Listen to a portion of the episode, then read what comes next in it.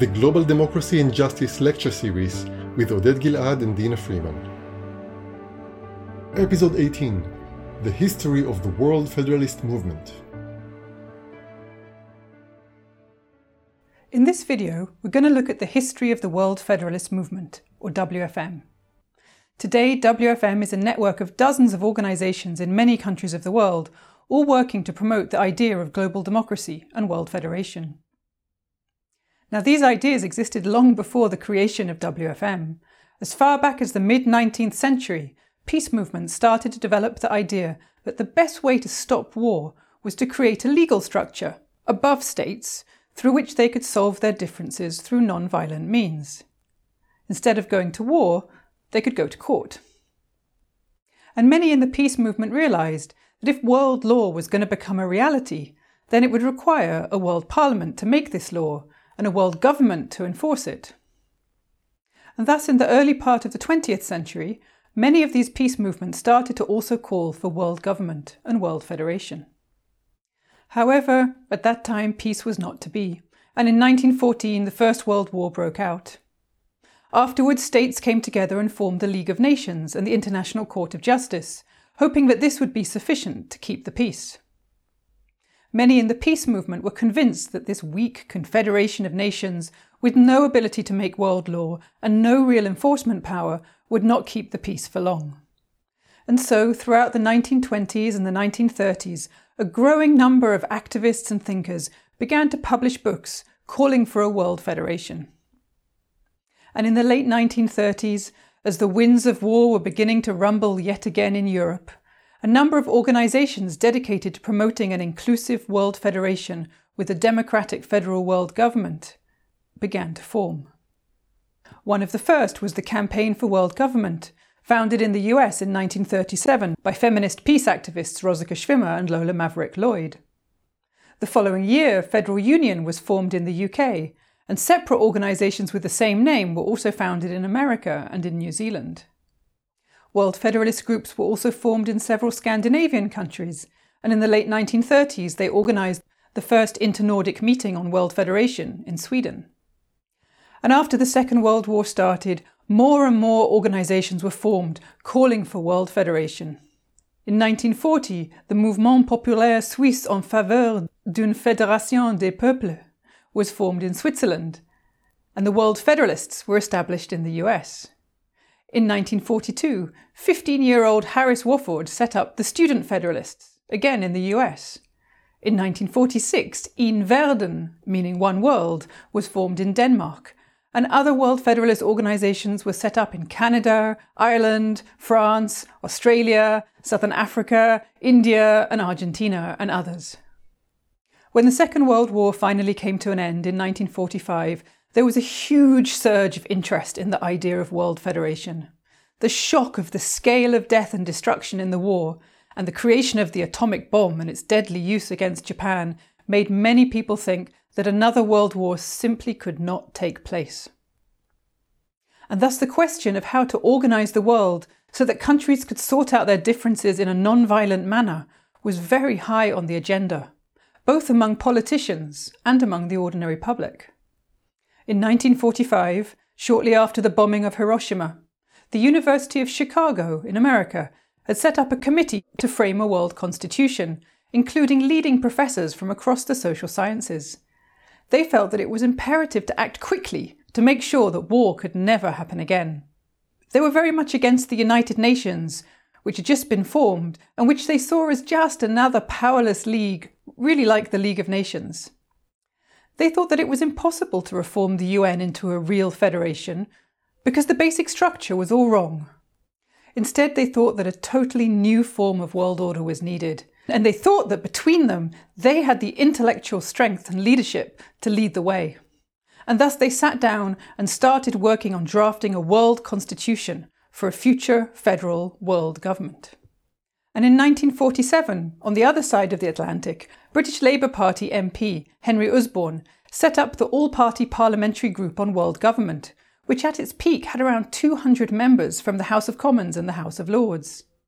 These statesmen felt the very real need to create a higher power above the states that would settle disagreements between them by non violent methods and thus avoid another war. So, this was a really real and serious issue at this time.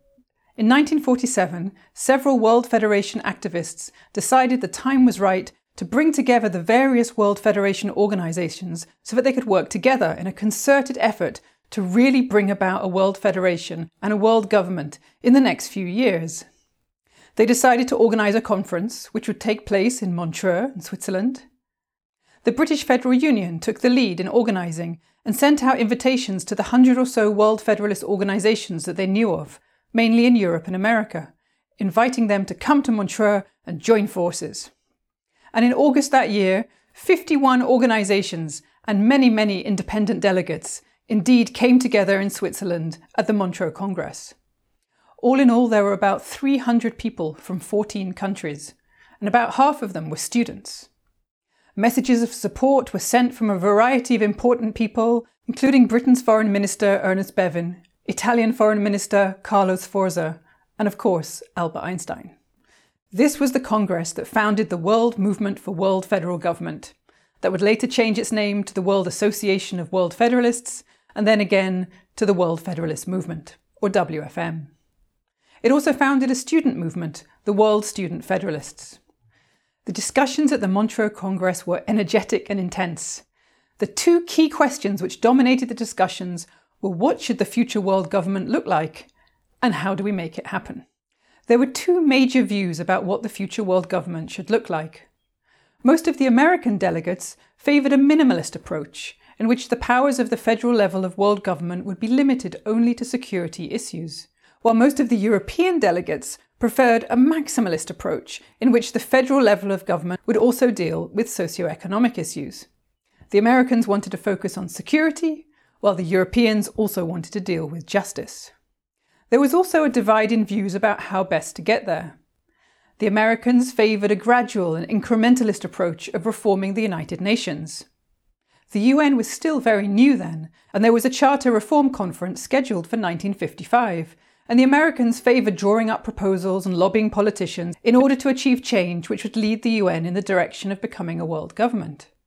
Most of the Europeans, on the other hand, thought that the UN was fundamentally the wrong organisation, and that instead a new world government had to be created from scratch. They suggested holding a World Constitutional Convention to draft a world constitution, which they believed could be drafted, amended, and ratified within a few years so that the new world government would be in place by 1955. Another group believed that the best route to a world federation was through the formation of regional federations. They thus felt that it was important to devote energy to the fledgling unification process that was beginning to start in Europe, and to push for the creation of a European federation. And so they set up the Union of European Federalists. Regarding the World Federation, the speeches on each side were long and detailed, and if they got too theoretical, the student delegates would urge them to a conclusion by chanting, Action, action, we want action. That was the energy of the meeting a desire for action and a belief that World Federation was a possible achievement in the next few years. By the end of the Congress, it was agreed that the world movement for federal world government would pursue both strategies UN Charter reform and a World Constitutional Convention. A declaration was drafted what would come to be known as the Montreux Declaration, the founding charter of the World Federalist movement. Its key paragraphs say, We World Federalists, meeting in Montreux at the first International Congress of the World Movement for World Federal Government, call upon the peoples of the world to join us in our work. We are convinced that mankind cannot survive another world conflict. The second attempt to preserve peace by means of a world organization, the United Nations, is powerless as at present constituted, to stop the drift of war. We World Federalists are convinced that the establishment of a world federal government is the crucial problem of our time. Until it is solved, all other issues, whether national or international, will remain unsettled. It is not between free enterprise and planned economy, nor between capitalism and communism that the choice lies, but between federalism and power politics. Federalism alone can assure the survival of man. We World Federalists affirm that mankind can free itself forever from war only through the establishment of a world federal government. And such a federation must be based on the following principles 1. Universal membership. 2. Limitation of national sovereignty. 3. Enforcement of world law directly on the individual, whoever or wherever he may be, and guarantee the rights of man. 4. Creation of supranational armed forces capable of guaranteeing the security of the world federal government and of its member states, and disarmament of all member nations. 5. Ownership and control by the world federal government of atomic development and of other scientific discoveries capable of mass destruction. And 6. Power to raise adequate revenues directly and independently of state taxes. Now, in the following years, most World Federalist activists rallied around the idea of a World People's Convention to draft a world constitution. British MP Henry Usborne led the way. In 1948, he set up the Crusade for World Government and turned his Westminster office into its unofficial headquarters. His parliamentary group met there once a week, and young people from the student movement for world government often came by to volunteer and help out. He drew up a detailed plan for a People's Convention, which he said would be held in Geneva in 1950. His plan included a methodology for how delegates would be elected from each country according to the population of that country, with one delegate per million people. So, since the UK had a population of 38 million people at the time, he proposed that they would elect 38 delegates. And he made plans for an unofficial election to be held, modelled on the peace ballot of 1934, when activists had organised an unofficial vote to gauge if there was support for the UK to remain in the League of Nations. Usborne thought that if he could get a quarter of the British population to vote for world government, then he would have sufficient popular support to make ratifying the World Constitution an issue in the next parliamentary elections. He and his colleagues travelled around the country explaining the vision and winning considerable support from peace societies, churches, industry groups, trade unions, and political parties. He also went on a tour of the US to try and build up support there. While the United World Federalists, the largest World Federalist group in the US, favoured UN reform over the World People's Convention approach, other more radical groups supported him, including the Campaign for World Government, World Republic, the Chicago Committee, the student groups, and so on. He organised a conference in Pennsylvania where participants discussed the pros and cons of his idea and tried to work out the method by which the US would elect delegates to the People's Convention. One of the lead activists in America who supported a People's Convention was historian and classics professor Stringfellow Barr. He suggested that it was important to include people from a wide range of countries in the People's Convention, not just from Western countries. In particular, he thought that Nehru, now Prime Minister of independent India, should be involved. Nehru had spoken publicly about his support for the idea of a world federation, which he called One World, and he had recently met with American World Federalist Edward Clark, and he'd also spoken enthusiastically about World Federation on the University of Chicago radio. Barr thought that Nehru could lead a group of newly emerging post colonial countries to support World Federation and to send delegates to the People's Convention. Usborne, who had himself been born in India and was well aware of Nehru's views on World Federation, heartily agreed, and he wrote to Nehru about the People's Convention idea. And Nehru was cautiously supportive. He'd read many of the Western proposals for world government, and he knew that some of them did not include the people of the colonies. He saw that Usborne and the world movement for federal world government did include everyone, and so he replied positively, although taking the opportunity to stress again the importance of including everyone and ensuring equality and justice. Or in his words, and I quote from the letter that he wrote to Usborne in 1948 I have little doubt that the great majority of our own people would welcome the idea of international cooperation or some kind of a world government. But it's important that they must not think of this as a reversion to European or any other domination.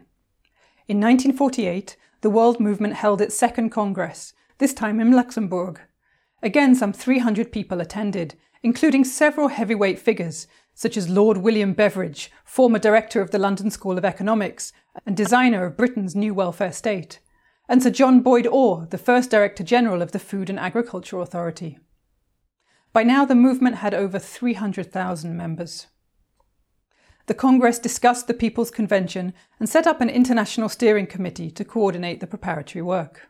Just a few months earlier, American peace activist Garry Davis had publicly renounced his American citizenship while he was in Paris and declared himself a world citizen. He was drawing huge support across Europe with his message of world peace through world government and world citizenship. And he was starting a mass movement with thousands of people coming out in rallies and literally hundreds of thousands of people registering with his World Citizens Registry. Davis also supported the idea of a People's Convention, and his voice amplified the calls for it far and wide across Europe and beyond. However, by late 1948, tensions were beginning to flare up again between the Soviet Union and the European countries, and people began to fear that a Third World War may be about to erupt. Discussions in political circles moved away from the idea of a world federation, at least in the immediate future, and instead turned to various kinds of Western alliances. British politicians debated the various options. Foreign Minister Ernest Bevin, previously cautiously supportive of the idea of a world federation, now turned to the idea of a so called Western Union, what would later become NATO. In opposition, Winston Churchill favoured unifying Europe, what would later become the European Union. Parliamentary support for Usborne's idea of a world federation began to diminish. But nonetheless, Usborne and his colleagues continued preparing for the People's Congress. But by 1950, it was already too late. The Korean War, a proxy war between the US and the Soviet Union, had started, and the world was splitting into communist and capitalist blocs. People began to rally around nationalist causes, and even popular support for the idea of world federation lost its fervour. While some 500 people from 42 countries did indeed attend the People's Convention in Geneva in December 1950, the convention was not a success. Usborne's system of electing delegates to the convention never found its way into practice, with the one exception of the American state of Tennessee, which did indeed hold formal elections for delegates to the People's Convention and elected three representatives who did indeed turn up in Geneva ready to vote on a world constitution. However, they were the only elected delegates. Eyo Ita, a professor and politician from colonial Nigeria, also turned up and declared that he had been elected by the various tribes and people of his region. But four people was not enough. The elected delegates looked over the draft world constitution that had been prepared by the Chicago Committee, and also another draft constitution that had been prepared by advocate Sanjeev Chowdhury of Calcutta, India, who presented his text at the convention but there was little that they could really do. And instead, the six day convention turned into a general talking shop about how a real people's convention could be organised, what should be in a world constitution, and so on. But by now, the world had changed, and the plausibility of states ratifying a world constitution in the coming years now seemed remote. While some groups decided to keep on with the People's Convention plan nevertheless, including the Campaign for World Government and later the World Constitution and Parliament Association, most people now turned away from the idea. Usborne himself decided to change tactics, and the following year he set up the World Association of Parliamentarians for World Government to bring together parliamentarians from many different countries to discuss how to reform the UN in the direction of a world government. And indeed, most of the World Federalist organizations that continued to operate after 1950 changed direction to start focusing on reforming the UN. The promised Charter Revision Conference was still tentatively scheduled for 1955, and most of the energies of the world movement and its member organisations shifted now to thinking just how the Charter should be changed. In 1951, Usborne organised a conference of the World Association of Parliamentarians for World Government to discuss the issue. 250 parliamentarians from 24 countries attended, and together they came up with a proposal to replace the General Assembly with a two house system a Council of States to represent states, and a Council of Peoples to represent the world's people, and to replace the Security Council with a World Executive Council consisting of representatives elected from both the Council of States and the Council of People. They also proposed that the International Court of Justice would be given compulsory jurisdiction, turning it into a real world court that a UN police force should be formed, and that all states should go through a process of complete and simultaneous disarmament. This was essentially a minimalist approach that would create a very thin layer of federal world government that would deal with security issues. These ideas were very much in line with those of American lawyer Grenville Clark, who in 1950 had published his Plan for Peace, which was also built on the idea of UN Charter revision. He later developed his ideas further with Harvard professor Louis Sohn and together they published Peace Through Disarmament and Charter Revision in 1953, and then later in 1958, World Peace Through World Law. All these ideas flowed into the movement. And in 1953, the World Association of Parliamentarians for World Government and the World Movement for Federal World Government held a joint congress in Copenhagen, and together they decided to focus on the UN reform plan. They adopted the plan of the parliamentarians and agreed to work to lobby their governments to support the plan when the Charter Review Conference would finally take place. The movement was again energised because they had a clear plan of action. In 1955, the 10th General Assembly of the UN agreed that there was indeed a need to review the Charter, and they nominated a commission which was charged with presenting a report to the General Assembly in 1957. The World Federalists stepped up their efforts to win support for their plan. But 1957 came and went, and still no Charter Review Conference was scheduled. The movement carried on in hope, because surely it would happen any year now. The discussions also began to broaden out. The world was changing. European empires were disintegrating, and colonies in Africa and Asia were becoming independent states. The world movement started to discuss decolonization and also issues of poverty and development. They proposed the establishment of a World Development Authority and a fund for economic development. At the Hague Congress in 1957, Komla Agbeli Gbedemah, the finance minister of newly independent Ghana, was elected as the movement's president. Gbedemah had been involved with the movement and also with the World Association of Parliamentarians for World Government since the early 1950s, and he strongly supported the idea of UN reform.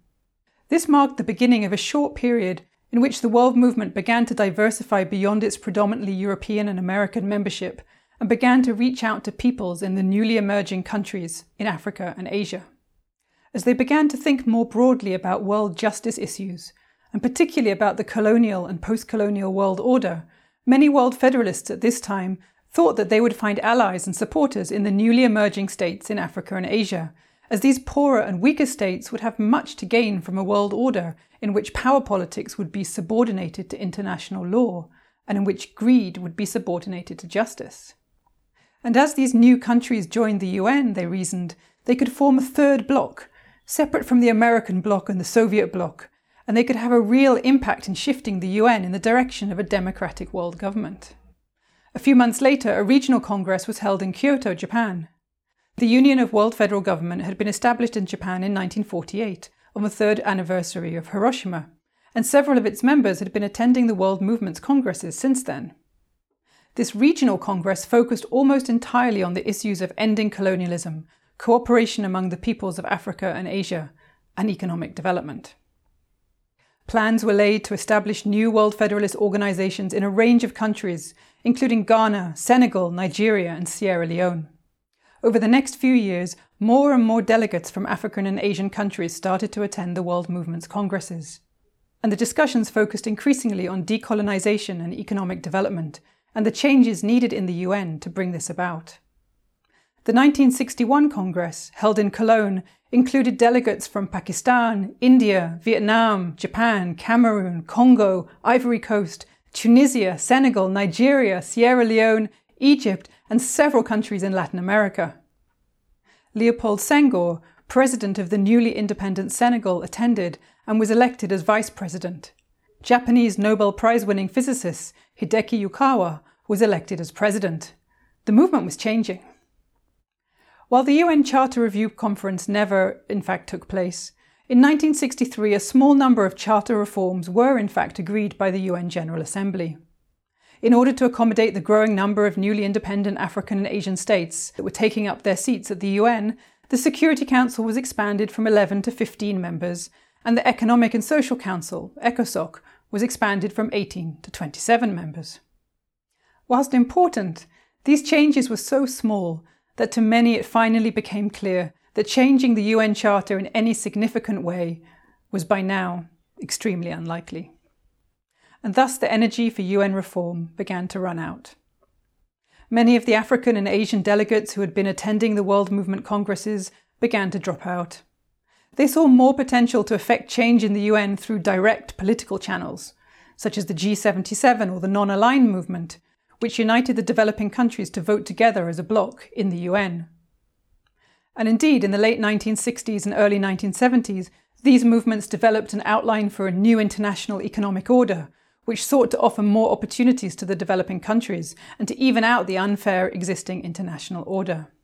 By then, they formed a majority in the General Assembly, and they managed to vote through their declaration.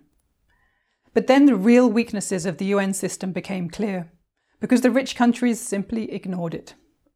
Most of the European and American world federalists also came to the realization that UN Charter reform was now unlikely. The Youth and Student Division called for a shift in strategy. It was time to move away from the legalist approach of UN reform, they argued, and time to focus on more immediate world problems, such as securing human rights, improving East West relations, working for international arms control, reshaping the world's economy, and preserving the environment. And thus, starting from the early 1970s, the movement again started to change and shifted to focus its efforts on issue specific goals. They called their new policy Dynamics for Peace. In certain respects, their approach was broader than the UN reform approach, they wanted more of a maximalist approach, focusing on justice and not only on security. But they lacked a clear vision of how world federalism would deal with these issues, and indeed how world federalism would be brought about. And thus they fell into just trying to tinker with the existing international order to try to achieve some small improvements here and there. While this might have seemed more practical and realistic, it meant that the movement had basically lost its fundamental raison d'etre. Instead of talking about structural change to the world order, it just got bogged down in a whole variety of discussions about small improvements to specific issues. There were many other NGOs talking about how to make these types of small improvements, and the World Federalists basically lost their identity and their core message. Numbers dwindled as members left the movement to pursue other avenues. But a small group continued on, some were waiting for the political situation to change so that they could start again calling for world federation. And others were content to engage in countless discussions about world improvement projects. There were, of course, many activities, including the creation of the Institute of Global Policy as a think tank to advance education about global issues and world federation. But in all honesty, this was a low point for the movement. However, by the 1990s, the political situation did indeed start to change. In 1989, the Berlin Wall came down and the Cold War finally came to an end. The world was no longer divided into two separate blocks with two competing ideologies. Instead, all the countries were now taking part in the capitalist world economy. American political scientist Francis Fukuyama called it the end of history. In the coming years, it came to be known as globalization. Suddenly, it was indeed possible to imagine a unified world energy and enthusiasm began to return to the world movement. Furthermore, the 1980s had witnessed a major transformation of civil society. Many largely voluntary social movements had professionalized and transformed into NGOs, non governmental organizations, with paid staff and offices and large grants from philanthropic or government donors. WFM decided to follow this route. In 1994, Bill Pace was hired as the executive director. A new office was established in New York, close to the UN. Grants were sought, and a new strategic approach was agreed. WFM would now work with networks of other NGOs about specific issues with the aim of getting new institutions created at the global level, which would improve the governance of global issues. Pace had attended the Earth Summit in 1992 and he thought that global environmental governments would be the area where there would be most support for new institutions. In particular, turning the small and powerless UN environmental programme into a proper UN environmental organisation, which would be able to make and enforce international environmental law. But the leading environmental NGOs of the time were not interested. They were sceptical that international law would actually work, and so there wasn't a lot of support. But instead, developments were starting in a different area altogether that of international human rights law. In 1989, Trinidad and Tobago had proposed that the UN General Assembly should discuss the creation of an international criminal court to hold individuals accountable for the worst kinds of war crimes. The General Assembly had referred the issue to the Sixth Committee, the Legal Committee, and by 1994, a draft statute for a future International Criminal Court, or ICC, had been prepared and presented to the General Assembly. Even though there was strong opposition from larger states, such as the US and Russia, this looked like a process that was moving and that actually stood a chance. Pace started talking to other NGOs in the human rights and disarmament sectors and found that many of them were also excited about these events. Amnesty International, in particular, were keen to rally support for the process. And so in February 1995, a meeting of around 25 interested NGOs was organised in New York, and the Coalition for the International Criminal Court was formed.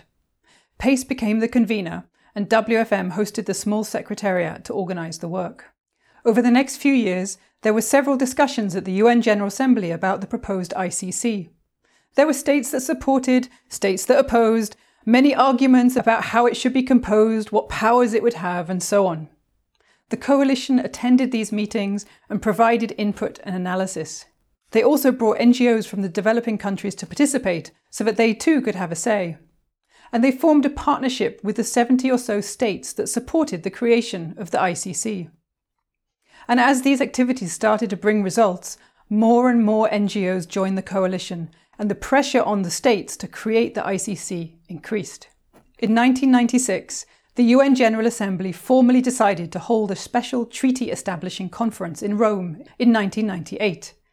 This is where the ICC would either finally be agreed or fall by the wayside. The coalition stepped up its activities, lobbying governments, providing analysis, proposing solutions to technical problems, and keeping the pressure on. In 1998, the Rome Conference took place. The fate of the ICC was still very much in the balance. The US, Russia, and others were very much against it, and they were doing everything they could to find a way to block it. But a large group of smaller countries were determinedly pushing ahead.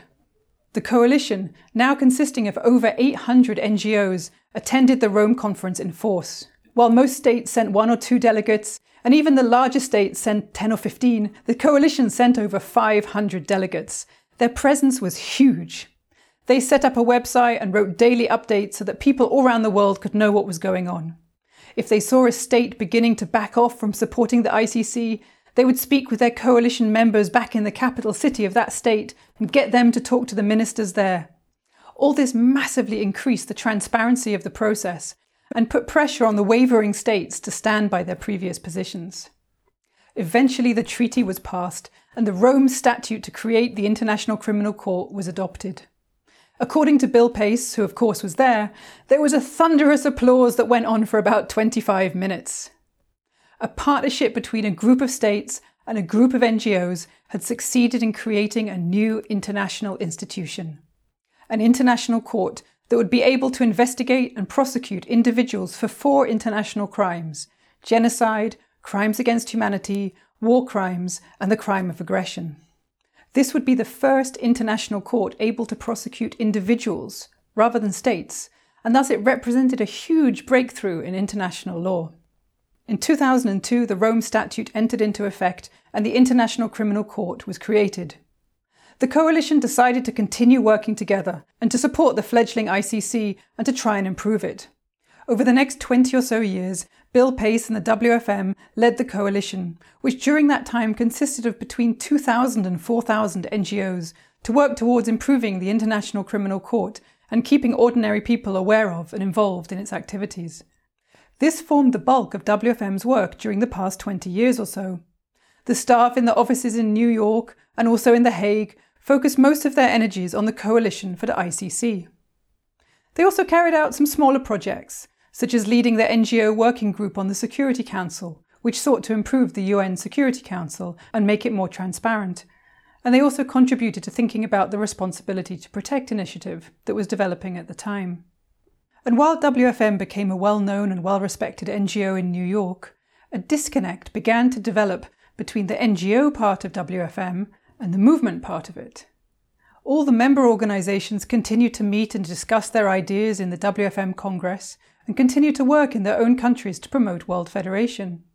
But they were only marginally involved in the activities of the NGO in New York.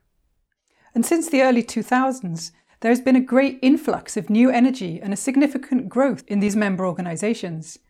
In 2003, for example, the Committee for a Democratic UN was formed in Germany and joined the WFM. they set up the Campaign for a United Nations Parliamentary Assembly and set about lobbying politicians and diplomats in order to win support. In 2013, the Spanish section of the campaign launched a lively global week of action for a world parliament. And in 2017, the Committee for a Democratic UN changed their name to Democracy Without Borders, and they began a process of expansion, setting up branches in India and Kenya, Greece, Spain, Sweden, and Switzerland, with others on the way.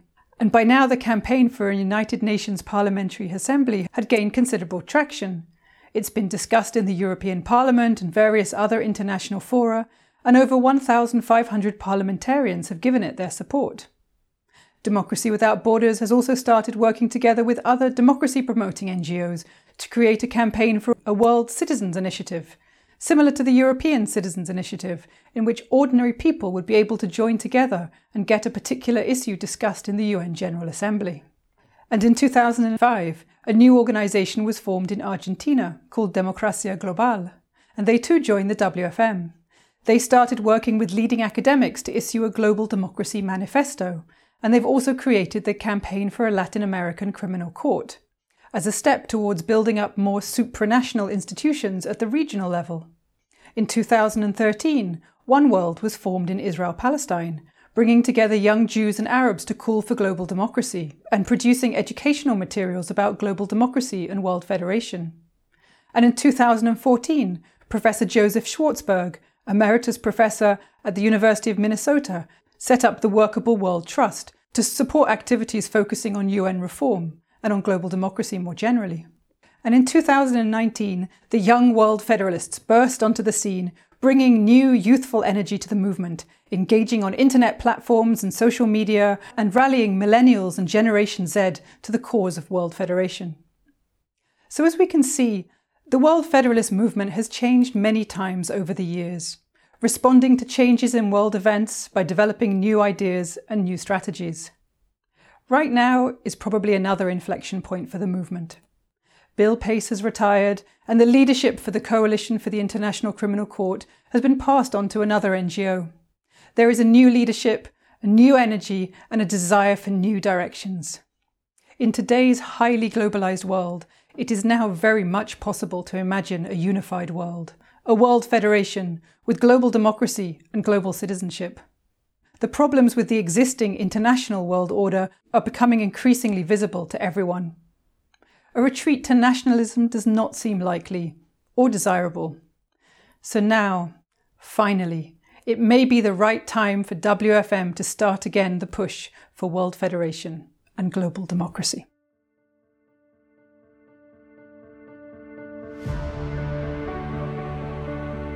The Global Democracy and Justice lecture series is also available as videos on YouTube and other platforms. If you found the ideas in this episode interesting, please share it.